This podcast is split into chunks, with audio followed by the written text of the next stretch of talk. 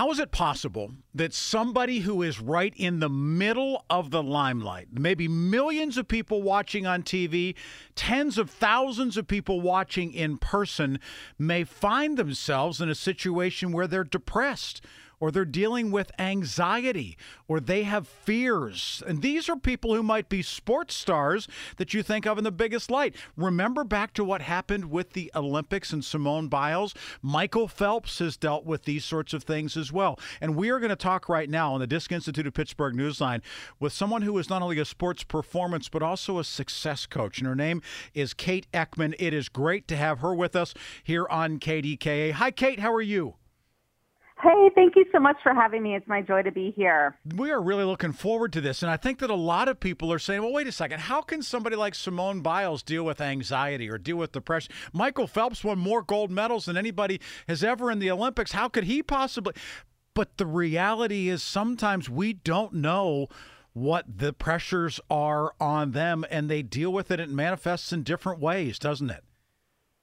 Yeah, and I think there's such an epidemic in our culture right now that if you look a certain way or you have a certain amount of money or you reach a certain level of success, you have these superpowers as a human, as this superior athlete, that you don't face the everyday folk type of thing like depression, like anxiety. And to that, I say at this point in our life with how crazy the world is, if you aren't experiencing some level of anxiety or depression, then I worry about you. We're living in anxious and depressing times if you take a look around. But I think with these athletes, there's so much pressure and expectations put upon them, and they don't really have the outlet. They're not allowed to be human because they perform like superhumans.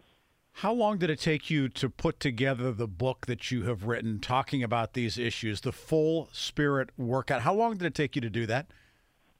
I really think it was a, a lifelong assignment. I mean, yes, I wrote 90,000 words in about four or five months during the pandemic, but really this originated from me being an athlete, being a little four-year-old at the swim club and overhearing the swim instructor say to my mother that he didn't think I was a very good swimmer.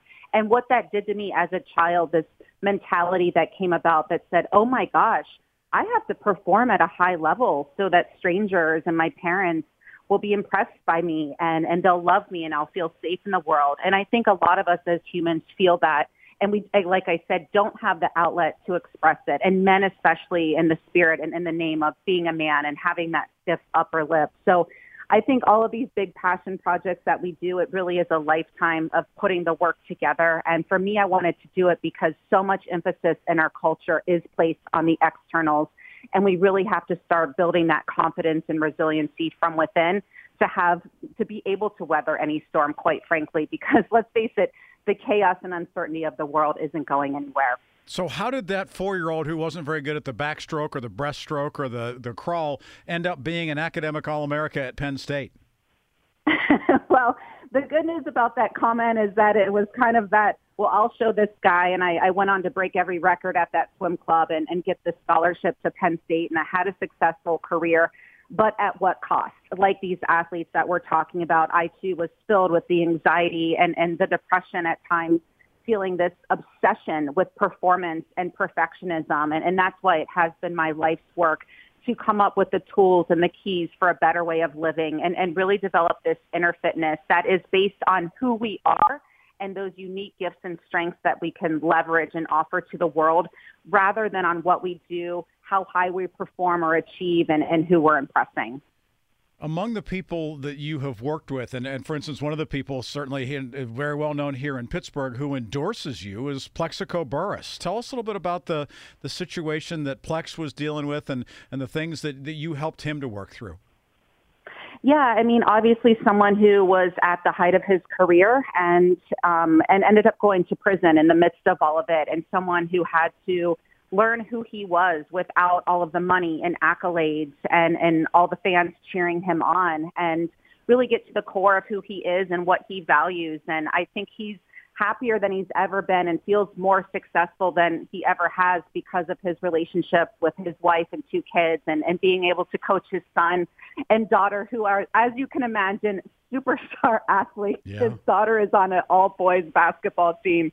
They're just phenomenal. But it really is a journey to, to valuing yourself for what you can offer that isn't about money or impressing people. And, and it is a journey and it's, it's simple but not easy. And, and just like going to the gym, we can't just show up in our cute outfits and expect to be fit. We really have to sweat and put in the work, but the results are so worth it. Kate Eckman joining us. She's got a brand new book, which is talking about basically issues having to do with uh, the full spirit workout is the name of the book, but it's talking about the fact that you know there are things that you can do to sort of help you succeed at life, even though you may be dealing with anxiety and depression and some of these other things that a lot of professional athletes do too. I I, I think it's fair to say that you know a lot of these uh, couch quarterbacks, if you will, or these people who are just looking at a baseball player and say he can't hit the curveball at all. What does the matter? They can't. We can't relate to the pressure that they feel. And, and we say, well, they just don't care. They're making all this kinds of money. That doesn't make it easier, doesn't it? If anything, does it make it harder, the fact that they're making that kind of money? I think so, especially when so many of our favorite athletes literally come from nothing. So then they're also dealing with feelings of unworthiness. They don't even feel like they're worthy of all of this money or all of this fame. They themselves feel like just the average Joe, but they're put in this position. And I, I think we can we can start to look at athletes with more compassion that they are human like us when we start to look at ourselves with more kindness and compassion and, and maybe we're going to be less critical of our favorite quarterback throwing the interception when we realize that we too have made mistakes. We don't always do it perfect at work day in and day out. And and, and again while they look like superhumans they are human just like us, but it, it does start with us having a bit more respect and an acceptance of ourselves, and then we can extend that outwards. Do you think we're becoming more compassionate when Simone Biles, when Michael Phelps, when Plaxico Burress step out and say, "Hey, this is real"? Yeah, I really, I really honor all of them for speaking publicly because, as you know, some of them got so many you know, words of affirmation and praise. And then there was a lot of, of hate and criticism, criticism directed at them as well. But the, the more that any of us, I mean, whatever your job is, that you can speak openly and honestly about what is really going on with you, then you give others permission to do the same. And we all start treating each other a bit better. And then we can come up with strategies and, and tools to manage all of this and get through it. I mean, the suicide rates in our country are off the charts. It's been a, you know, really rough year and a half, as, as you know, for everybody in many ways. And so this is really about deciding who we want to be and, and, the life that we really want to have and, and becoming the men and women who can actually achieve our cherished goals. Sounds like we still have a ways to go, though, doesn't it?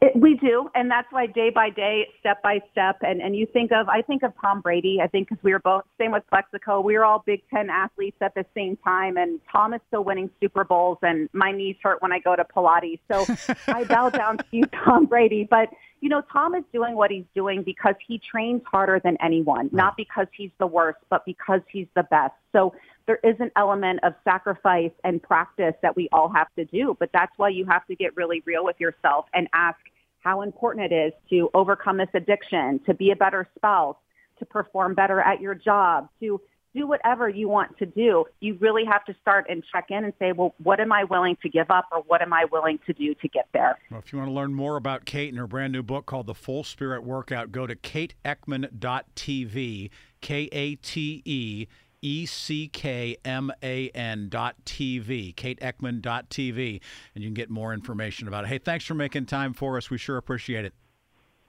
Thank you. Love my friends in Pittsburgh. Thank you so much. It's great to have you here. Kate Eckman talking about a lot of things that, boy, we've got some more talking to do about it before we go today.